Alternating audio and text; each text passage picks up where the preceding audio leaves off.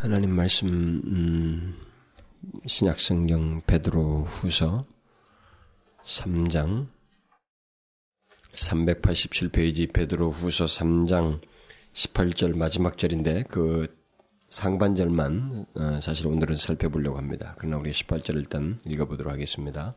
베드로 후서 3장 18절 387페이지 다 같이 함께 18절만 읽어보겠습니다. 시작.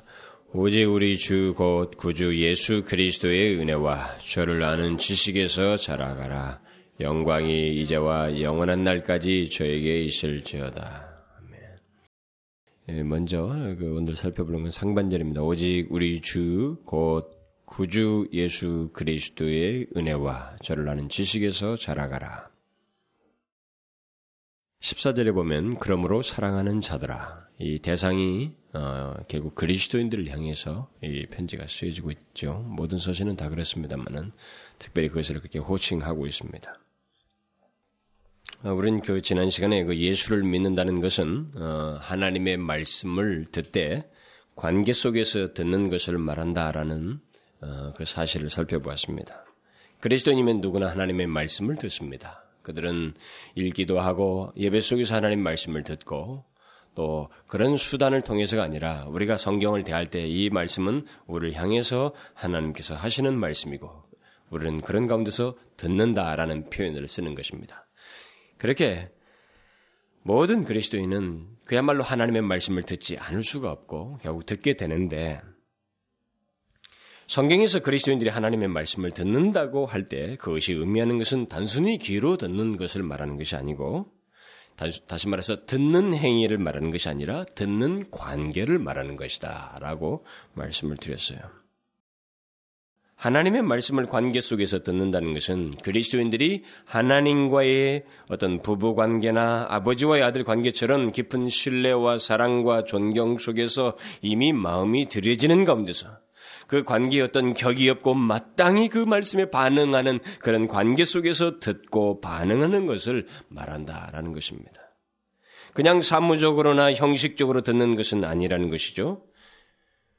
그렇기 때문에 만일 예수를 믿으면서도 하나님의 말씀을 듣는다고 하면서도 사무적으로 듣고 형식적으로 듣는 표시가 그들의 삶에 나타난다는 것은 그가 하나님과의 바른 관계에 있지 않다라는 것을 단적으로 말해주는 것이다. 라는 것입니다.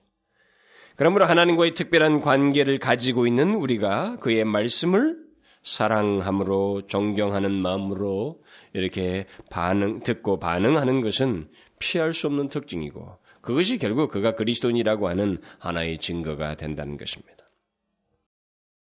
이제 우리는 오늘 본문을 비롯해서 그 성경이 많은 구절들이 유사한 말들을 하고 있습니다만 대표적으로 오늘 본문만 지금 읽었는데 성경의 많은 말씀들이 말하는 그리스도인의 본성 속에 있는 또 다른 한 가지 특징, 그것은 영적인 성장이에요. 성장이라고 하는 본성입니다. 이 성장의 문제를 오늘 말씀을 드리려고 합니다.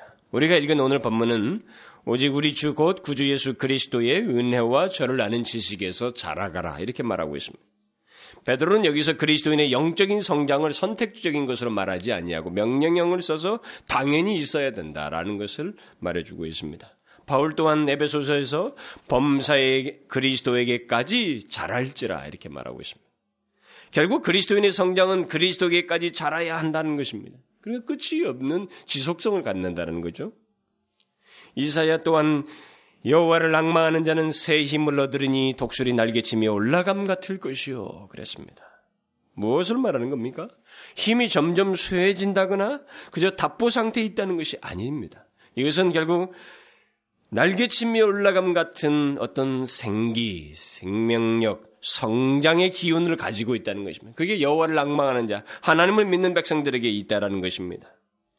또 욥기에서도 성경은 이렇게 말합니다. 의인은 그 길을 독실히 행하고 점점 힘을 얻느니라.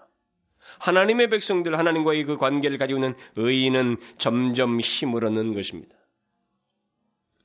무엇보다도 성경은 그리스도인의 성장을 두 가지 비유를 들어서 말합니다. 그 두 가지 비유에서도 굉장히 성장, 이 자라나는 것, 이 생명력, 이 성장의 문제를 두드러지게 우리에게 말을 해주는데 그 중에 하나가 씨앗이나 어떤 나무 같은 식물의 성장을 통한 비유입니다.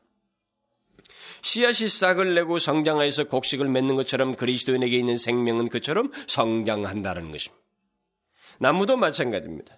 그리스도인들의 신앙과 삶은 하나의 심기운 나무가 뿔을 견고히 내리고 점점 자라서 많은 열매를 맺는 것과 같다라는 것입니다. 그렇게 성장한다는 겁니다. 또 다른 한 가지 비유는 어린아이가 자라나는 비유입니다.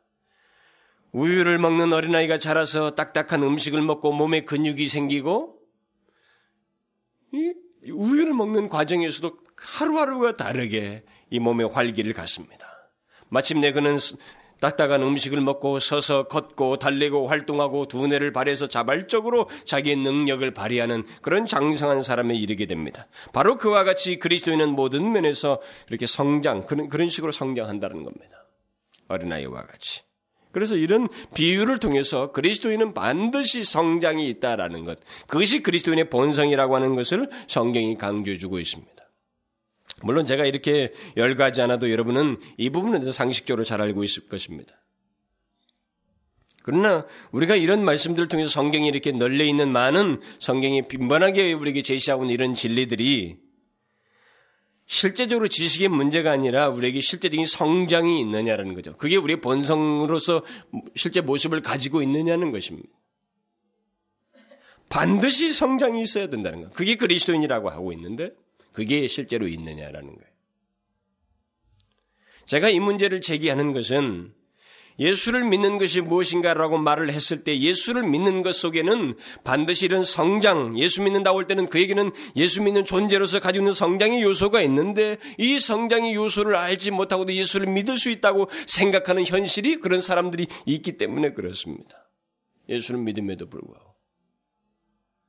너무나도 너무나도 개인적인 자기들의 그 합리적인 얘기들을 꺼내가지고 예수를 믿으면서도 이럴 수 있는 애, 저럴 수 있는 애라고 하는 궁색한 변명들을 누르면서 이런 생명의 기운에 대해서 그것이 그리스도인이기 때문에 예수를 믿기 때문에 있다라고 하는 사실, 예수 민자에게는 반드시 있어야 한다고 하는 이 사실을 자꾸 부정하려고 한다는 것이죠. 그래서 자기들의 현재의 생활과 신앙과 삶의 내용들을 바르게 그 성경이 비춰서 보이려고 하기보다는 자꾸 합리적인 변명을 늘어놓으려고 한다는 것입니다. 그러나 성경은 분명히 말합니다. 반드시 성장이, 성장이 있었네. 그게 예수 믿는 자에게 있는 특징이라는 겁니다. 그러니까 성장이 없는 그리스도인이란 있을 수가 없다는 겁니다. 의인은 시내까지 심은 나무가 시절을 쫓아 과실을 맺으며 그 잎사귀가 마르지 아니함 같다라고 한 것처럼 그리스도인은 지속적인 성장과 그에 따른 열매가 있는 것입니다. 결국 성경은 성장이 있고 없고가 하나님의 생명이 있느냐 없느냐를 말하는 것이기 때문에 굉장히 중요한 문제를 예수를 믿는 문제를 얘기하면서 이것을 빠뜨릴 수가 없는 것입니다. 결국 생명의 기운이 있느냐 없느냐에 따라서 그가 그리스도이냐 아니냐라고 말할 수 있다라는 것입니다. 그런 맥락에서 우리들의 오늘날 이 교회를 다니는 많은 사람들을 한번 비추어 보고 우리 자신들을 살펴볼 필요가 있는 것입니다. 예수를 믿는다고 하면서도 생기와 생명력을 갖지 못한다면 또 자신 안에서 점진적인 성장의 기운을 느끼지 못한다면 그는 영적으로 질병에 걸려 있거나 아니면 영적인 그 영적인 것을 전혀 알지 못하는 사람, 결국 영적으로 죽은 사람일 수 있는 것입니다. 그게 성경적인 논리예요. 생명의 기운이 있지만 질병에 걸려서 더 이상 성장하지 못하거나 활기를 띠지 못하는 사람은 우리가 볼 수 있습니다. 그렇죠? 병원 같은 데 보면은 우리는 그런 사람들을 볼 수가 있습니다. 우리 경험 세계에서 볼 수 있어요. 또 생기가 완전히 빠져나간 그래서 전혀 생, 생기를 몸에서 이 피부에서조차도 그 생기를 나타내지 못하는 실체를 우리가 볼 수 있습니다. 우리가 그런 상태를 보게 될 때 실제로 생기가 있다라고 하는 그리스도인이라고 하는 게 이 생기가 있고 없고는 그리스도인이면서 생기가 없을 수는 없다는 거죠. 있고 없고는 결국 굉장히 중요한 분기점이 된다는 겁니다. 우리가 일반적인 하나의 식물의 비율을 보든 아이의 비율을 보든 실제 우리 경험 속에서 자라나는 사람의 상태를 보든 아니면 죽은 시체를 보든 이 생명의 기운이라고 하는 것은 그의 존재 속에 감추어진 하나의 씨앗입니다. 감출 수가 없어요. 드러나게 돼 있는 것입니다. 결국 성장의 기운이 있는 것과 없는 것, 또 그것이 제대로 나타나는 것과 그렇지 못한 것은 결정적인 차이가 있어요. 성경은 바로 그런 맥락에서 성장을 얘기하는데 자꾸 우리는 성경을 다른 식으로 자꾸 이해를 하려고 하지만 1차적으로 이런 그리스도인의 어떤 본성 속에서 얘기하는 겁니다. 그러니까 제가 오늘 또 예수 믿는 것을 말할 때 어떤 행위적인 것을 말하려고 하는 그건 2차적이에요. 우리 그리스도인에게 감추인 본성을 말하는 겁니다. 성장의 본성. 그게 생명이 있다는 겁니다. 기운이 있다는 거죠. 생명의 기운이. 성장하고자 하는. 그렇게 볼 때 예수를 믿는다는 것은 죽을 시체나 성장치 못하는 아이가 같지 않냐고 성장의 기운을 가지고 자라나는 것이다. 그렇게 말할 수 있는 것입니다. 그런 신뢰를 우리가 찾고 싶으면 그런 그리스도인의 모습을 한번 찾고 싶으면 성경에 나와 있는 많은 위인들을 다 볼 수 있습니다. 뭐 베드로를 보든 누구를 보든. 그러나 바울 같은 사람이 보면 좀 더 정확하게 볼 수가 있어요. 왜냐하면 그 사람이 자기에 대해서 말을 많이 해줬고 성경의 기록들을 많이 남겼기 때문에 그렇습니다. 그는 예수님을 만난 일에 끊임없이 매진해오다가 늙어서 감옥에 갇혀 있지만 그가 감옥에 갇혀서도 언제 죽을지 모르는 상황에서 그런 기운을 나타내요. 자기 안에 감출 수 없는 생명의 기운을 드러냅니다. 그 성장의 기운이죠. 뭐라고 말합니까? 내가 이미 얻었다 함도 아니요 온전히 이루었다 함도 아니라. 오직 내가 그리스도 예수께 잡힌 바 된 그것을 잡으려고 쫓아가느라. 나는 아직 내가 잡은 줄로 여기지 않냐고 앞에 있는 것을 잡으려고 표대를 향하여 하나님이 위에서 부르신 부름의 상을 위하여 쫓아가노라. 결국 이렇게 하면서 자기 안에 있는 그 생명의 기운을 말하는 거예요. 이게 감출 수 없는 겁니다. 그리스도인에게까지, 그리스도에게까지 자라고자 하는 이 바울의 어떤 생명의 기운은 그리스도인에게 모두 있는 것입니다. 그가 늙었느냐 못했느냐 육신의 문제는 아닙니다. 육신의 몸은 늙어서 이미 백발이 돼서 감옥에 갇혀 있지만 이 기운을 감출 수가 없다라는 것입니다. 성장의 기운을. 뭐 사람들은 그가 사도이기 때문에 천만의 말씀입니다. 그는 그렇게 말하지 않았어요. 나를 본받으라고 뒤에서 말합니다. 그러니까 그리스도인이면 누구나 자기와 같은 생명의 기운을 가지고 그리스도에게까지 다 자라고자 하는 그런 열망을 가지고 산다는 것입니다. 그걸 드러내게 돼 있다는 거죠. 그러나 실제로 이런 우리의 현실을 보면 이런 바울의 모습의 요구와 이런 말씀이 얼마나 이색적으로 들려지는지 몰라요. 그건 바울의 한 사람 특정인처럼 취급하고 싶어 합니다. 많은 사람. 성경을 그런 식으로 난도질하는 사람들이 많아요. 옛날에는 이성을 성경보다 우위에 두고 고등비평이 들어가지고 어, 동정녀 탄생 같은 거 믿을 수 없으니까 빼고 빼고 이런 걸 다 빼더니만 이제는 복음적이라고 하는 미명 아래서 많은 사람들이 아 이것은 특정인 성경이 기록된 특정인의 것이니까 라고 하면서 바울의 건 바울의 것으로 이것은 예수님이니까 예수님 것으로 다 빼버리고 자기가 들을 말씀을 하나도 갖지 못하는 아주 희한한 일이 오늘 복음주의 안에 있습니다. 성경 그렇게 말하고 있지 않아요. 모든 말씀은 결국 우리를 향하는 것입니다. 바울은 결국 자기를 본받으라고 말했어요. 그는 죽음 직전까지 그러하였습니다. 진실로 죽기까지 성장한 사람입니다. 죽기 직전까지 생명의 기운을, 이 영적인 생명의 기운을 계속 드러냈던 사람, 그게 그리스도인이에요. 그런 것에 비해서 우리 현실을 보면 마치 성장 기피증이 있는 것 같아요. 그렇지 않습니까? 성장 기피증이 걸린 것 같습니다. 예수를 믿으면 믿을수록 더욱 생기를 얻고 앞으로 나아가는 것이 아니라 점점 뒤로 물러가려고 그래요.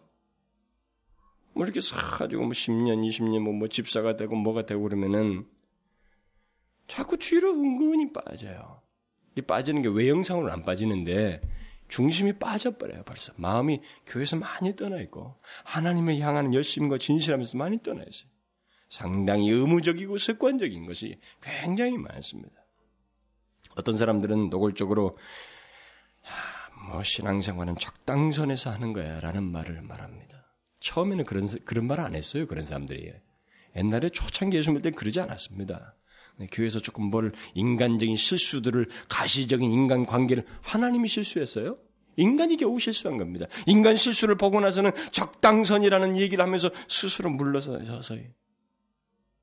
심지어 교회에서 권사 장로가 되면 그것이 자신이 다다를 수 있는 최고의 고지인 양 생각하고 그때까지는 막 자발적이에요, 정말. 어? 외형상으로 자발적인 열심을 냅니다. 뜻밖의 열심들을 내요.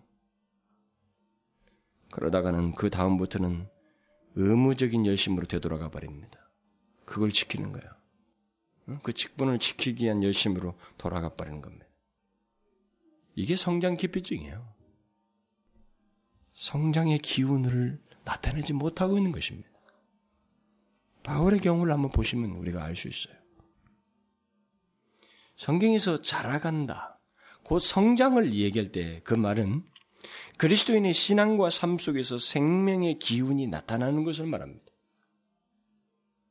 만약 그것이 자신의 모든 삶과 신앙의 태도 속에서 나타나지 않는다면 그 사람은 분명 결정적인 문제를 가지고 있는 겁니다.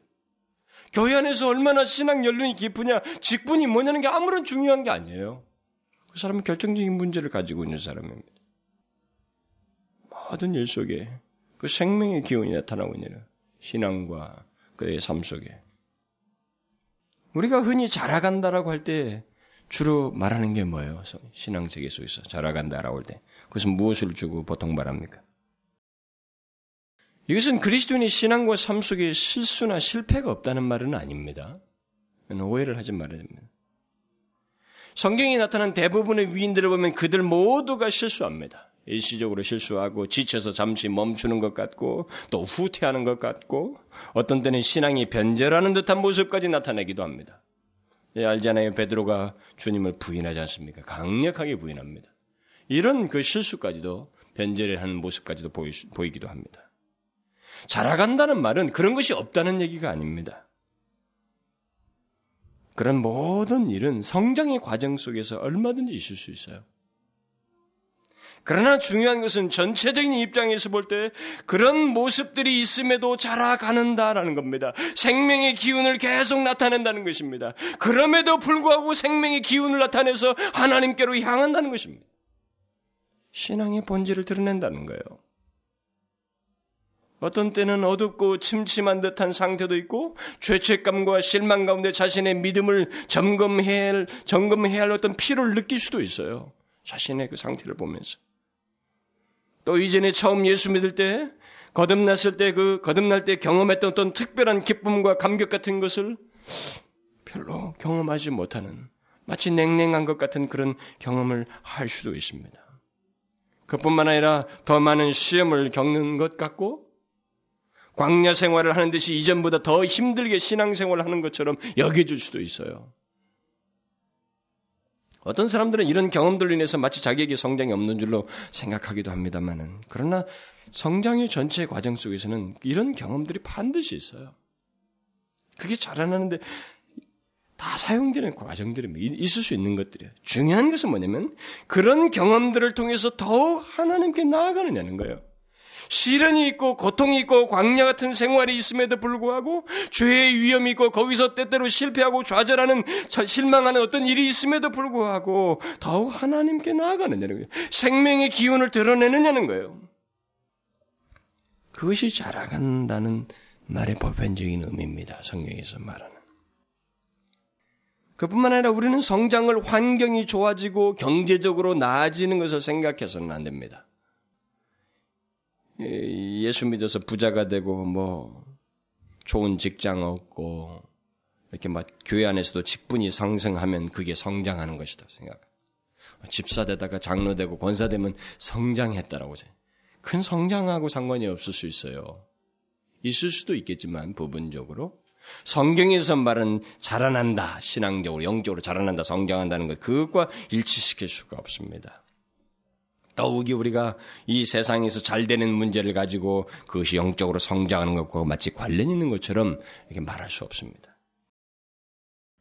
이 세상은 그렇게 환경적으로 나아지고 경제 지표가 이렇게 좋아지는 걸 가지고 성장했다는 말을 씁니다. 그러나 영적인 성장은 오히려 그 반대일 수 있어요. 실패가 있고 넘어질 수도 있고 심한 어려움과 이전보다 더한 아픔을 겪을 수도 있습니다. 그런데 그런데 하나님과의 관계는 더 긴밀해지는 겁니다. 이게 성장이에요. 그 환경은 있습니다. 그것이 달라지는 걸 가지고 성장한다고 말하지 않아요. 그럼에도 그런 것이 있지만 그런 환경과 상태 속에서 생명의 기운을 나타내요. 하나님과의 관계가 더 가까워지는 겁니다. 신앙과 삶 속에서 하나님께 더욱 가까이 나아가는 일이 있다는 거죠. 그게 성장이에요. 그게 자라간다는 것입니다. 어떤 사람들 자꾸 오해해요. 내가 예수를 믿는데 왜 이렇게 더 형, 형편이 나빠지는 거야? 왜 내게는 고난이 더 많아? 자기는 어? 성장이 없는 것처럼 이렇게 생각해요. 그건 잘못된 생각이에요. 잘못된 복음입니다. 지금 말하는 것, 제가 말한 것이 이런 것이 우리가 오해해서는 안 되는 겁니다. 그러면 성장한다고 할 때 무엇에 대해서 보통 성장한다면 구체적으로 말했을 때 무엇에 대해서 어떤 면에서 성장한다, 자라간다는 말인가? 오늘 본문은 우리 주 예수 그리스도의 은혜와 저를 아는 지식에서 자라가라고 말하고 있습니다. 그런데 바울은 이와 유사한 말을 하면서 범사에 그에게까지 자랄지라는 범사에. 베드로는 우리 주 예수 그리스도의 은혜와 저를 아는 지식에서 이렇게 어, 특별하게 국한을 해서 말을 하고 있습니다만은 바울은 범사에라는 말을 써서 범사에 그에까지 자랄지라 합니다. 근데 바울이 쓴 이 범사라는 말은 그 문자적으로 번역하면 모든 것에서 모든 면에서 이렇게 번역할 수 있어요. 그러니까 우리 그리스도인은 모든 면에서 자라가야 한다는 것입니다. 물론 이 모든 것은 오늘 본문이 말하는 대로 오직 그리스도의 은혜 안에서의 모든 것입니다. 그러니까 이 베드로의 이 일종의 영역은 이 어, 그리스도 안에서라고 이 바울이 말하는 모든 것이 무엇인지를 더 구체적으로 말해준 거죠. 은혜 안에서 그리스도의 은혜 안에서 여기서 그리스도의 은혜 안에서라는 말은 은혜의 기초에서 또는 은혜의 뿌리를 두고라는 말로 바꿀 수도 있습니다. 우리 그리스도인들은 그리스도의 은혜를 뿌리를 두고 자라가야 됩니다. 그것도 모든 면에서 자라야 돼요. 그리스도의 은혜의 뿌리를 두고 그러니까 우리가 뭐 경제적으로 나아지는 거, 뭐가 나아져 이게 문제, 이것이 우리에게 성장이 아니고 그리스도인은 오직 그리스도의 은혜의 뿌리를 두고 거기서 우리의 모든 영역, 신앙과 내 삶과 내 성품과 이 모든 영역에서 자라가야 됩니다. 바로 교회 성경에서 말하는 자라간다 그리스도인의 성장이라는 것은 바로 이런 것을 의미하는 것입니다. 그게 그리스도인의 특징이라는 거죠. 그러니까 그리스도인은 그리스도의 은혜의 뿔을 두고 생기를 가지고 사는 자다. 모든 면에서. 그러면 그리스도의 은혜의 뿔을 두고 우리의 모든 것, 그 모든 면이 자라간다고 할 때 어떤 것들을 생각할 수 있겠어요? 여러분들이 그런 것은 실제로 살면서 우리가 한두 가지로 제한할 수 없지만 무엇을 생각할 수 있겠습니까? 이것을 위해서 제가 한 두 가지 부류로만 설명을 할 수 있겠습니다. 이해를 돕기 위해서. 우리는 먼저 예수를 믿고 나서 갖게 되는 여러 가지 성품들이 있습니다. 은혜의 성품들이 있어요. 예를 들면 이 우리 인간은 타고나면서 교만합니다. 예수를 믿고 나서 그리스도의 겸손을 알게 돼요.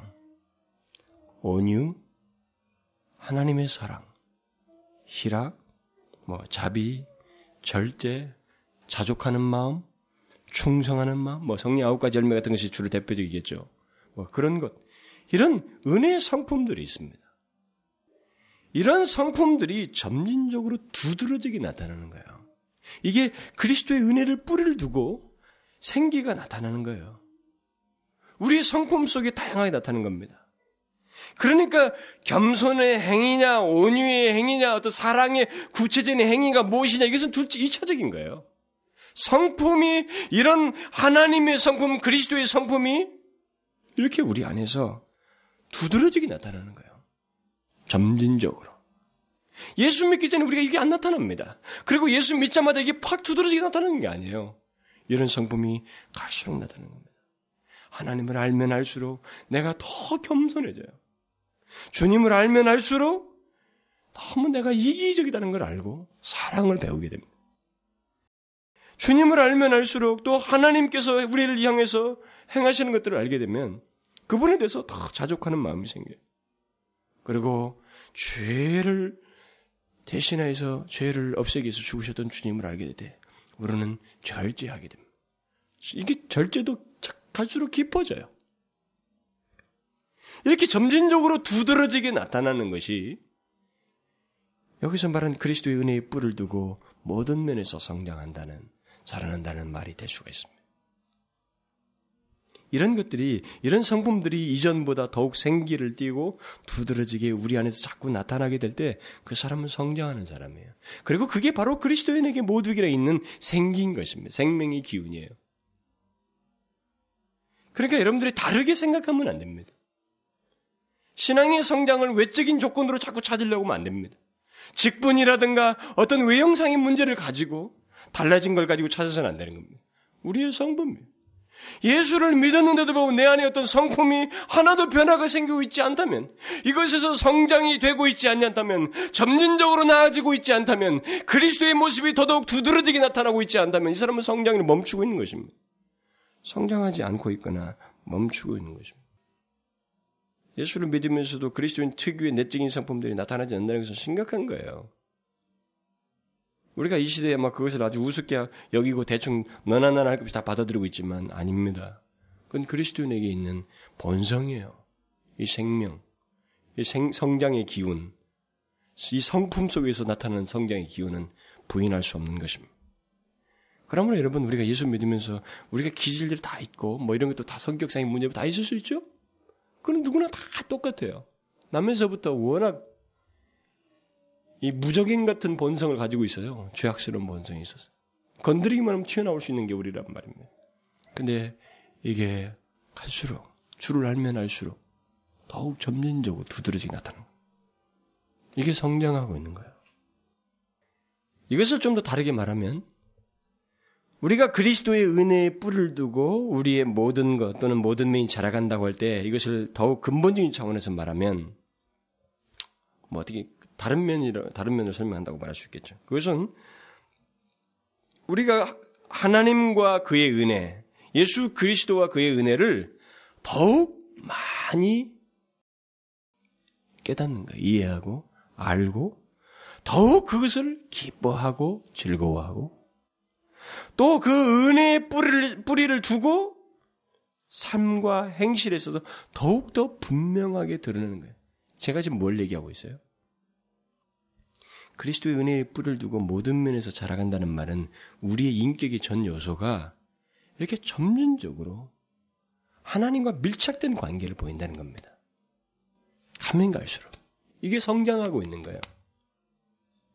여러분, 제가 지금 여러분들이 설명하는 것이 다르게 이해하도록, 근데 여러분들 살필 수 있도록, 우리를 볼 수 있도록 설명을 하는 겁니다. 너무 피상적으로만 자꾸 생각하지 말고 좀 더 정확하게 이런 설명을 제가 일부러 하는 것은 우리가 좀 더 정확하게 우리 자신을 보도록 하고 유익을 얻도록 하기 위해서요.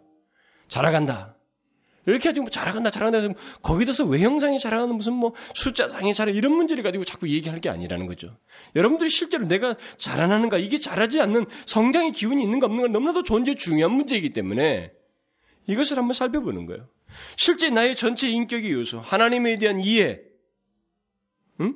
하나님 자신과 그의 은혜에 대한 이해가 갈수록 깊어지고 있는지, 그리고 하나님에 대한 더욱 사랑하는 마음과 기뻐하고 즐거워하는 마음이 있는지, 또 실제로 하나님의 은혜를 알문해서 내 삶과 행실이 더욱 분명하게 하나님의 칼날을 드러내고 있는지, 의지에 있어서. 이것이 점진적으로 전체적인 입장에서 볼 때 이것이 점진적인 성향을 띠고 있느냐는 거죠. 성장의 기운을 갖고 있느냐는 거죠. 이것이 바로 우리가 성장하고 있다고 하는 하나의 증거가 되는 것입니다. 우리가 그리스도와 그의 은혜를 더욱 알기를 힘쓰는 이런 과정을 한번 보십시오. 먼저 우리 이지를 한번 보시면 돼요. 하나님에 대한 이해를 한번 보시면 됩니다. 우리가 그리스도와 그의 은혜를 더욱 알아가고 있어요? 여러분들이 1년 전과 지금 사이에 그런 차이가 있습니까? 오늘 본문에서도 저를 아는 지식에서 자라가라고 했는데 하나님에 대한 우리들의 이해가 점점점 더 커지고 있느냐는 거예요. 그렇습니까? 한번 살펴보세요. 몇 달 전보다 1, 2년 전보다 하나님과 그의 은혜, 그의 진리를 더욱 많이 알게 되었는지 그렇게 해서 하나님과의 관계가 더욱 깊어졌는지 한번 보십시오. 이게 이 사람이 성장하고 있다는 것이거든요. 이런 질문을 해보면요. 이런 질문을 해보면 적지 않은 사람들이 하나님을 아는 것을 하나님 자신과의 그 이해의 깊이를 이 성경 공부 많이 해서 그냥 지식적으로 아는 것을 생각, 그게 아니라 실제적인 관계의 깊이가 생겨났느냐. 주님 자신을 알고, 아, 정말 하나님은 사랑하기에 합당하신 분이라고 하는 그분에 대한 이해가 점점점 깊어지고 있느냐는 거예요. 이게 실제적인 하나님의 생명이 우리에게 들어온 것의 증거 아니겠어요?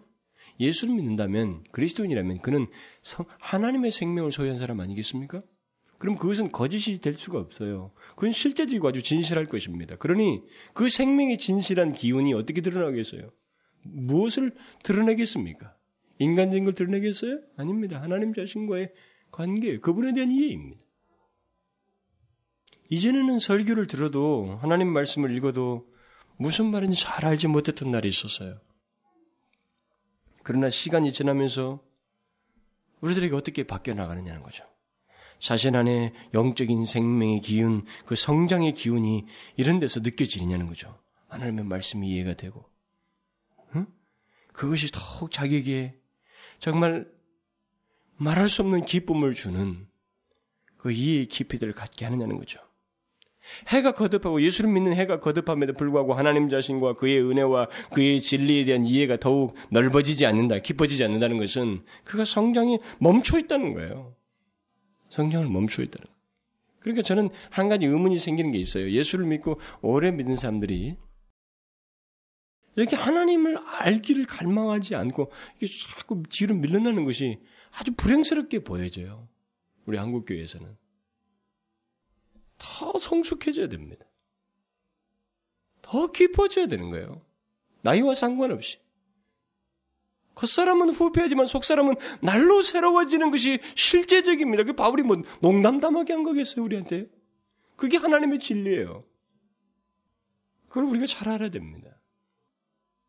더욱이 이해뿐만 아니라 우리의 정서에서도 감정에서도 마찬가지입니다. 그리스도인은 하나님과 그의 진리에 대한 정서에 있어서 성장이 있어요. 하나님을 이전보다 더 사랑하게 됩니다. 음?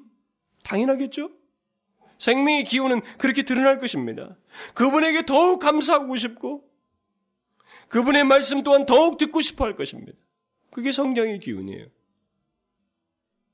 한번 살펴보십시오. 이런 맥락에서 우리 자신들은.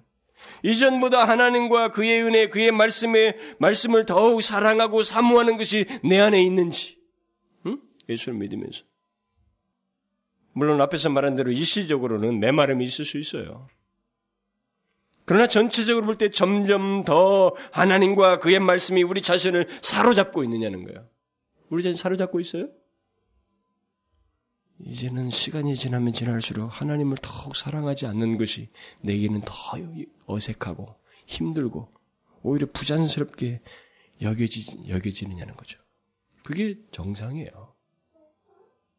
하나님을 사랑하지 않는 것이 더욱 이상스럽게 여겨지는 것입니다. 어떤 사람들은 처음 예수 믿을 때나 같은 마음인 줄로 생각하고 처음 것을 자꾸 울고 먹으려고 해요. 옛날에 어떻겠는데 그때 좋았었는데 그 사람은 지금 잘못하고 있어요. 성장하지 못하고 있습니다. 그 사람은 영적인 생명의 기운이 성장한다는 것이 무엇인지를 알지 못하고 있습니다. 정상적이라면 생명의 기운이 있는 사람이라면 하나님을 알면 알수록 그의 말씀을 들으면 들을수록 더욱 자신이 하나님과 그의 말씀에 사로잡히는 것을 보게 되는 것입니다. 더욱 사로잡혀. 자신의 마음이 더욱 달아오는 것입니다. 음? 사모함이 이렇게 돼 있어요. 그게 성장의 사인인 것입니다. 예수를 믿으면서 그런 생명의 기운이 없다는 것은 정말로 이상한 겁니다. 사실 이런 내용을 좀 얘기하려고 그러면 그저 설교로 들을는지 모르겠어요, 사람들이. 그러지만 너무 중요한 겁니다. 생명의 기운도 알지 못하고 예수를 믿고 교회당에 앉아있다고 생각해 보십시오. 그런 것도 모르면서 그냥 의무적인 생활을 한다고 생각해 보십시오. 생명의 주가 얼마나 업심여김을 받는 거예요. 하나님은 생명의 주이십니다. 생명은 모든 이 우주의 생명은 그로부터 기인한 것입니다. 그런데 특별히 우리에게 다시 거듭나게 하시면서 무슨 생명이에요? 하나님 자신의 영원히 멸하지 않는 하나님의 생명을 주셨어요. 응? 이 거듭남의 씨앗은요, 이 생명의 씨앗은 그 하나님의 생명은 절대적으로 생기를 갖습니다. 그분이 더 좋은 거예요, 자꾸. 알면 알죠. 그래서 그분의 말씀을 더 사모하게 되는 거예요.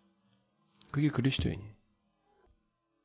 이것은 우리의 의지에 있어서도 마찬가지입니다.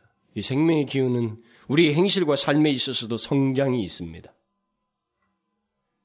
다시 말하면 삶의 내용 또한 성장된 모습이 있고 영적인 생기를 가지고 삶으로써 점진적인 변화가 있게 된다는 거예요. 이것을 다른 말로 하면 삶이 더욱 거룩해진다는 말도 될 수 있겠습니다. 더욱 그리스도를 닮고자 한다는 것이죠. 이전보다 하나님의 말씀에 기꺼이 순종할 뿐만 아니라 더욱 순종하고자 한다는 것입니다. 이게 생명이 우리의 삶 속에 의지 속에 생명의 기운이 있다는 증거예요. 하나님의 원하심에 기꺼이 순종하고 또 더욱 순종하려고 하는 것이 있는 겁니다. 비록 내는 약하지만 내 의지는 때때로 너무나도 정말 하나님 앞에 처절할 정도로 부족하지만 그럼에도 불구하고 순종하고 또 더욱 순종하려고 하는 거예요. 이게 성장의 기운이에요. 생명의 기운인 것입니다. 불순종하기를 좋아하는 인간이 하나님의 말씀에 순종하고 또 더욱 순종하기를 원한다는 것은 그가 생명을 가지고 있다는 거죠. 영적인 생기를 가지고 있다는 거죠. 그가 예수를 제대로 믿고 있는 거예요. 그런 맥락에서 우리들의 한번 삶과 행실을 살펴볼 필요가 있어요. 하나님의 말씀이 이전보다 더욱 자신의 삶을 지배하는가? 한번 물어볼 필요가 있어요. 하나님의 말씀이 우리의 생각과 말과 행실을 이전보다 더욱 분명하게 좌우하고 있는가? 예수를 믿지만 삶이 이전보다 달라지지 않았다면, 또 말과 행실과 사고가 전혀 달라지고 있지 않다면, 아니 전보다 더욱 나아지고 나아지고 있다는 증거가 자신 안에 없다면, 그런 성장이 멈춘 거죠. 아니면 성장의 기운이 없거나 그런 것입니다. 그리스도인은 하나님과 그의 진리에 대한 이해뿐만 아니라 그에 대한 사랑과 사모함 그리고 삶의 반응에서까지도 성장의 기운을 나타내는 것입니다. 점진적인 변화가 있어요. 그게 자라나가고 있는 것입니다. 이런 변화와 성장이 없이 오래도록 예수를 믿을 수는 없습니다. 그것은 그리스도인의 본성이 아니에요. 그러니까 우리는요 절대적으로 외부적인 요인에 의해서 예수를 믿으면 안 돼요. 그 사람은 그것은 시작이 될 수 있어요. 그러나 빨리 이 성장의 기운이 자기에게 있는지를 확인하고 이런 역사에 그리스도인의 본성이 자기한테 분명히 있기를 구해야 됩니다. 부모에 의해서 예수를 믿고 그건 생명의 기운이 없는 거예요. 하나님 자신과 자기 사이의 관계 속에서 생기가 있어야 되거든요. 누구 아담, 남편과 아내 때문에 예수를 믿고 또 어떤 뭐 요인 때문에 하나님 앞에서 이렇게 그건 아니라 이 말입니다. 이 생명의 기운은 하나님과 자신 직접적인 관계 속에서 드러내는 거예요. 하나님을 알면 알수록 더욱 알고 싶어 하고 그와 더욱 가까이 동행하고자 하는 마음이 그리스도인에게 있는 생명의 기운이요. 그 성장한다, 자라간다라는 그래서 시편 기자가 말하잖아요. 사슴이 시냇물을 찾기에 갈급함 같이 내 영혼이 물질을 사모한다고요? 아닙니다. 주를 찾기에 하나님 여호와를 찾기에 갈급하나이다. 이 주는 여호와예요. 여호와를 달리 표현한 것입니다. 그저 한 번 하나님의 은혜를 경험한 것으로 만족하지 않냐고 하나님의 최종적인 면전에 서기까지 계속적으로 사모하고 갈급하는 것입니다. 여기에 성장의 기운이에요. 이런 성, 이런 과정 속에서 우리에게 여러 가지 성장의 구체적인 증거들이 있을 수 있어요. 제가 여러분들에게 예를 많이 들지 않았지만, 이런 예들을 여러분들이 찾아보면, 성장의 기운이 드러나요. 더욱 자신을 부인하게 됩니다. 주를 알면 할수록. 자기를 자꾸 비우려고 그래요. 죄에 대해서 더욱 혐오합니다. 뭐 이런 요소들을 한번 찾아보면 돼요. 성장하는 그리스도인은 다 이런 갈수록 그런 것이 점진적 성향을 띱니다. 자신에 대한 신뢰보다는 점점 더 하나님에 대한 신뢰를 두게 됩니다. 자신에 대한 신뢰는 덜해지고 하나님께 대한 신뢰는 더해지는 이런 일이 성장의 기운으로서 나타나는 증거로서 나타나는 거죠. 고난, 고난을 겪지만 점점 더 인내하게 됩니다. 초창기에는 이 고난이 오면 바로바로 튀어서 이렇게 팍팍 튀운다고요. 신앙적으로 바, 반응하는 게 아니라 인간적으로 반응했습니다. 그런데 하나님을 알아가면 알아갈수록 인내가 더해지는 거예요. 시련을 겪지만 점점 불평이 줄어드는 것입니다. 이 사람이 성장하고 있는 거예요. 예나 지금이나 예수 믿음도 불평 늘어놓고 여전히 계속하는 사람 성장이 없는 사람입니다. 성장하는 그리스도인은 다른 사람과의 관계에서도 그런 증거를 나타냅니다. 자신의 잘못을 쉽게 발견하고 인정하면서 다른 사람에 대해서는 좋게 평가하는 거예요, 자꾸. 이게 여러분 쉽게 되는 줄 알아요? 남, 남을 나보다 낮게 여기는 게 쉽게 되는 줄 아십니까? 천만의 말씀이에요. 이것은 성장의 역사예요. 하나님이 생명의 기운이 우리 안에서 역사하는 것입니다. 그러므로 성장하는 그리스도인은 하나님에 대한 신앙에서 또 모든 면에서 게으름보다는 결국 뭐 성실한 반응을 나타내는 거예요. 신앙생활을 게으르게 하는 사람은 성장하고 있지 않습니다. 이걸 잘 아셔야 됩니다. 신앙생활을 게으르게 하고 있는 사람은 그 사람은 성장을 하고 있지 않아요. 그는 어린아이 같은 사람이거나 아니면 성장의 생기를 나타내지 못하고 있는 사람입니다. 우리는 이런 식으로 성장하는 사람이 여러 가지 모습들과 과정을 말할 수 있습니다. 보시면 알아요. 게으른 사람이 있어요. 그 사람은 성장하지 않고 있어요. 여러분 잘 보세요. 이전보다 의심이 좀 덜해졌어요? 네? 모든 진리와 하나님의 은혜의 세계도 이전보다 의심이 좀 덜해졌습니까? 하나님의 말씀과 그의 하나님 자신과 그 그분에 대한 신뢰가 점점 더해졌냐는 거예요. 의심은 멀어지고 이전보다 비판과 불화와 불평 같은 것보다는 그런 것은 오히려 줄고 또 상대 사람, 다른 사람에 대한 이해와 사랑과 그런 것은 점, 점점 더 늘고 하나님께 대한 어떤 감사와 사랑은 점점 더해져 가고 있느냐는 거예요. 주님을 향한 신앙의 태도 속에도 점점 더 여러분들에게는 마음의 사무함들이 생기고 있느냐는 거예요. 이런 진보가 있고 없고는 그리스도인을 규정하는 하나의 시금석이 될 수 있는 겁니다. 그러니까 옛날 경험은 제발 운운하지 말라는 거예요.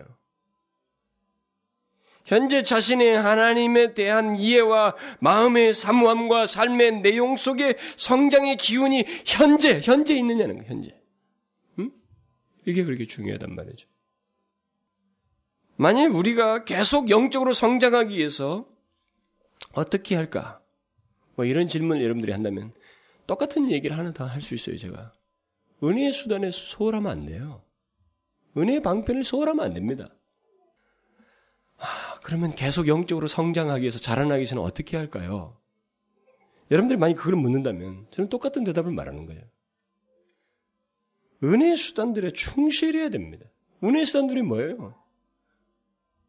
1차적으로 예배입니다. 예배에 충실하는 거예요. 제가 신앙생활 하면서 항상 거의 명답처럼 얻는 것이 하나 있는데 그게 뭔지 아십니까? 세종들과 같이 사역하면서 달라지는 사람이 분명히 보여요, 그 안에. 뭐 회중이 한 20명이다, 50명이다, 100명이다, 200명이다 똑같습니다. 그 중에서 달라지는 사람은 확실히 눈에 띕니다. 누군 줄 알아요? 진실함으로 이 은혜 수단에 충실하는 사람들. 그런 사람들은 팍 성장하고 있어요. 그 성장하고 있다는 것을 팍볼수 있습니다, 금방. 그들은 진실하게 은혜 수단들에 충실해요. 그냥 의무감에서는 억지로 그냥 예배 딸랑딸랑 오잖아요. 그 사람은 참 내가 볼 때도 답답해요. 설교 벌써 힘들게 듣고 있거든요. 그냥 의무적으로 억지로 듣고 있는 게 뻔해요. 와주는 거라도 감사합니다. 저는 절대 그렇게 말 못합니다. 왜 하나님이 구걸해요? 지금까지 그렇게 가르쳤지만 누가 그렇게 구걸하라고 그랬어요? 목사들이 다 구걸을 하고 오늘날의 사역자들이 다 구걸해서 그렇지 하나님이 구걸하라고 그랬습니까?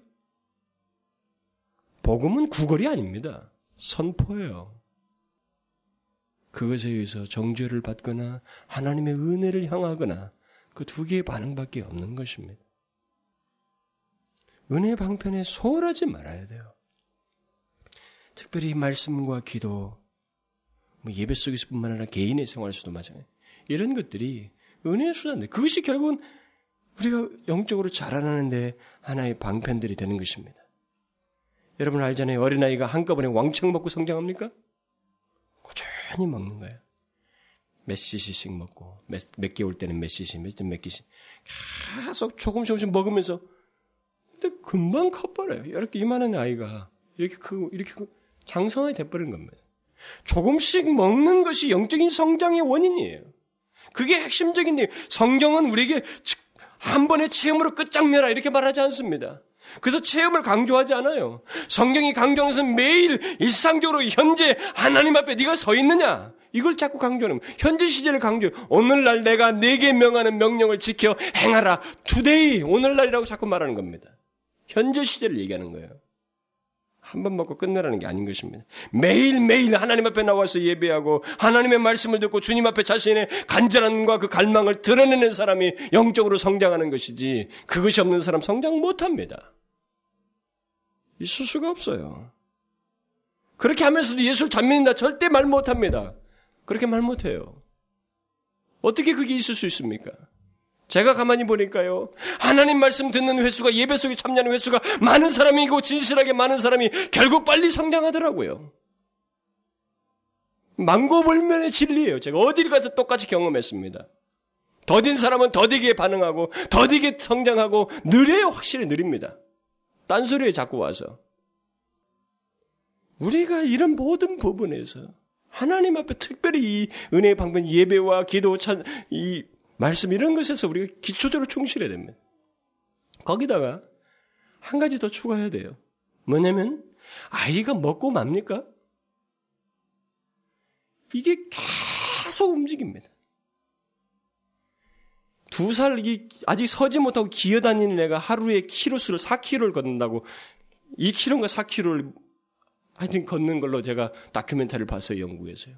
그러니까 무릎하고 기어다니는데 그것을 빠른 필름을 계속 돌리는데 방을 얼마큼을 돌았는데 이 전체가 분량이 2kg 넘는 분량인가 아마 나온 걸로 제가 기억이 나요. TV로 그때 봤는데.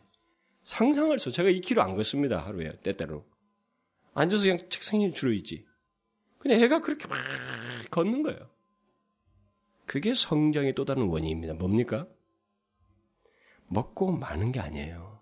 활동이 있어야 됩니다. 이것도 신앙의 활동도 성장이 아주 중요한 요인입니다. 하나님의 말씀을 듣고 그것이 그대로 드러나야 돼요. 응? 삶 속에서 실행해야 됩니다. 이 경험을 하나님의 진리대로 행하는 이 경험이 아주 무서운 겁니다, 여러분. 이것을 통해서 체험을 해보는 거예요. 하나님이 내가 기도하고 이렇게 구했던 것, 주께서 말씀하신 것이 실제 생활 속에서 이렇게 해주신다고 하는 확인, 그것을 실제로 경험을 한 사람이 성장하는 겁니다. 아이가 활동하는 거 똑같아요. 듣고 그냥 많은 사람들, 그냥 말씀만 쫓아다니고 말씀만 듣고 많은 사람들 성장 못 합니다. 하나님 말씀을 듣고, 하나님의 진리를 듣고, 그것을 자꾸 활동해야 돼요. 교제하고, 진리에 따라서.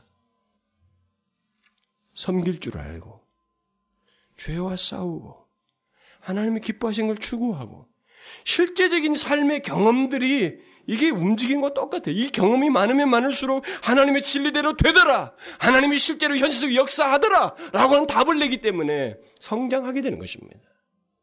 뭐 듣고만 그냥 누워서 먹고 마시고 가만히 좀 기형아가 돼버려요. 비만에 걸리는 것입니다. 그래서 왜 한국교회 성도들이 성장 안 하지 못하는 줄 알아요? 맨날 유아 같잖아요. 권사이든 누구든 간에 조금만 무슨 문제가 있으면 안 오면은 안 온다고 막 불평하잖아요. 왜 그렇습니까? 후안가를 오르티즈 목사가 옛날에 자기 교회에서 뭐 하다 고백한 얘기 중에 그런 비슷한 얘기가 나와요. 자기 교회 신자가 600명까지 늘어났는데 다 젖병 신자더라. 그래서 자기는 제자 훈련 시켰다. 이런 얘기를 하더군요. 이게 뭐예요?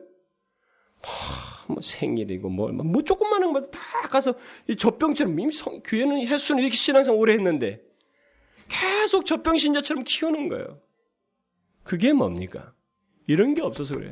말씀을 듣지만은 그 사람은 뭐 제자 훈련으로 그것을 승부를 내서 답을 냈지만 그게 아니고 그것으로도 도움을 줄 수 있을 거예요. 어? 하나의 삶을 이제 촉진시킨다는 훈련이기 때문에 결국 제가 말하는 것은 더욱 성경이 근본적인 거예요.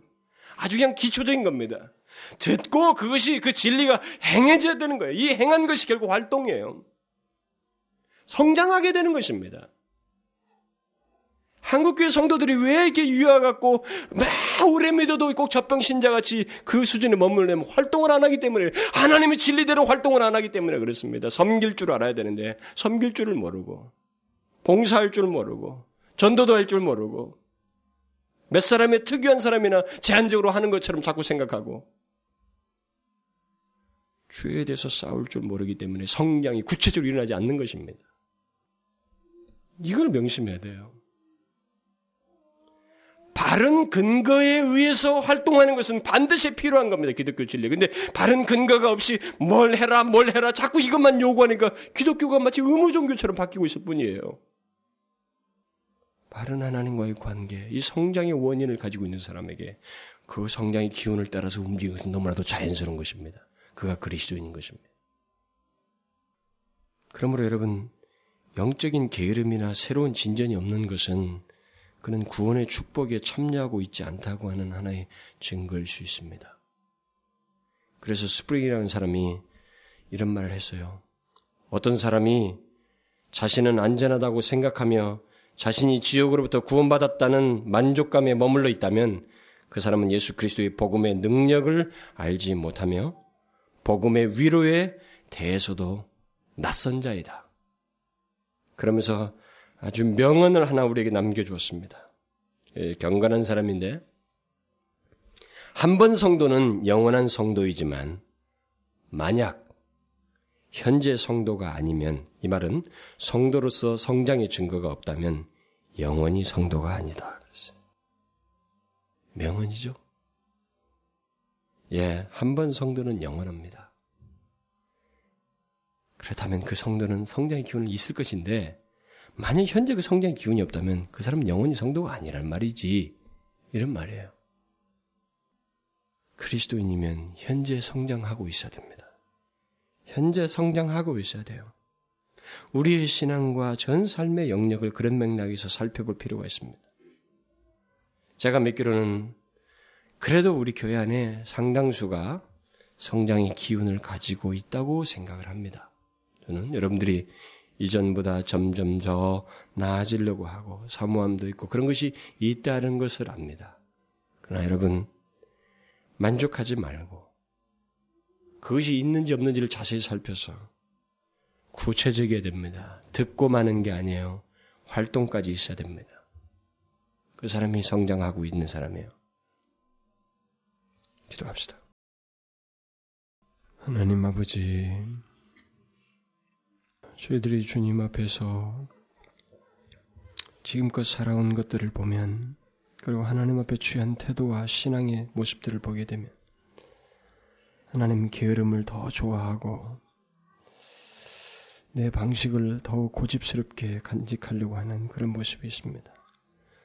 그런 것들이 결국 성장의 장애가 되기도 하는데 하나님 우리가 진리를 알았사오니 하나님 앞에 우리에게 감출 수 없는 이 성장의 본성을 기꺼이 드러내며 나의 전 인격이 하나님 앞에 반응하며 하나님의 진리를 따라서 그렇게 순응하는 저희들이 되게 하여 주옵소서. 그리하여 바울처럼 늙어서 죽기 직전까지도 나는 온전히 이룬 것도 없고 얻었다 함도 아니라고 말하면서 더 표대를 향해서 매진하고 그리스도의 그 장성한 분량에까지 자라고자 하는 그런 열망을 가지고 사는 저희들 되게 하여 주옵소서. 오 주님, 가면 갈수록 그리스도에 대한 아는 지식이 깊어지게 하시고 사랑하는 마음도 깊어지게 하시고 사랑하는 것만큼 삶 속에서도 하나님 닮아서 그리스도를 닮아서 우리 삶이 거룩해지는 자들 되게 하여 주옵소서. 예수 그리스도의 이름으로 기도하옵나이다. 아멘.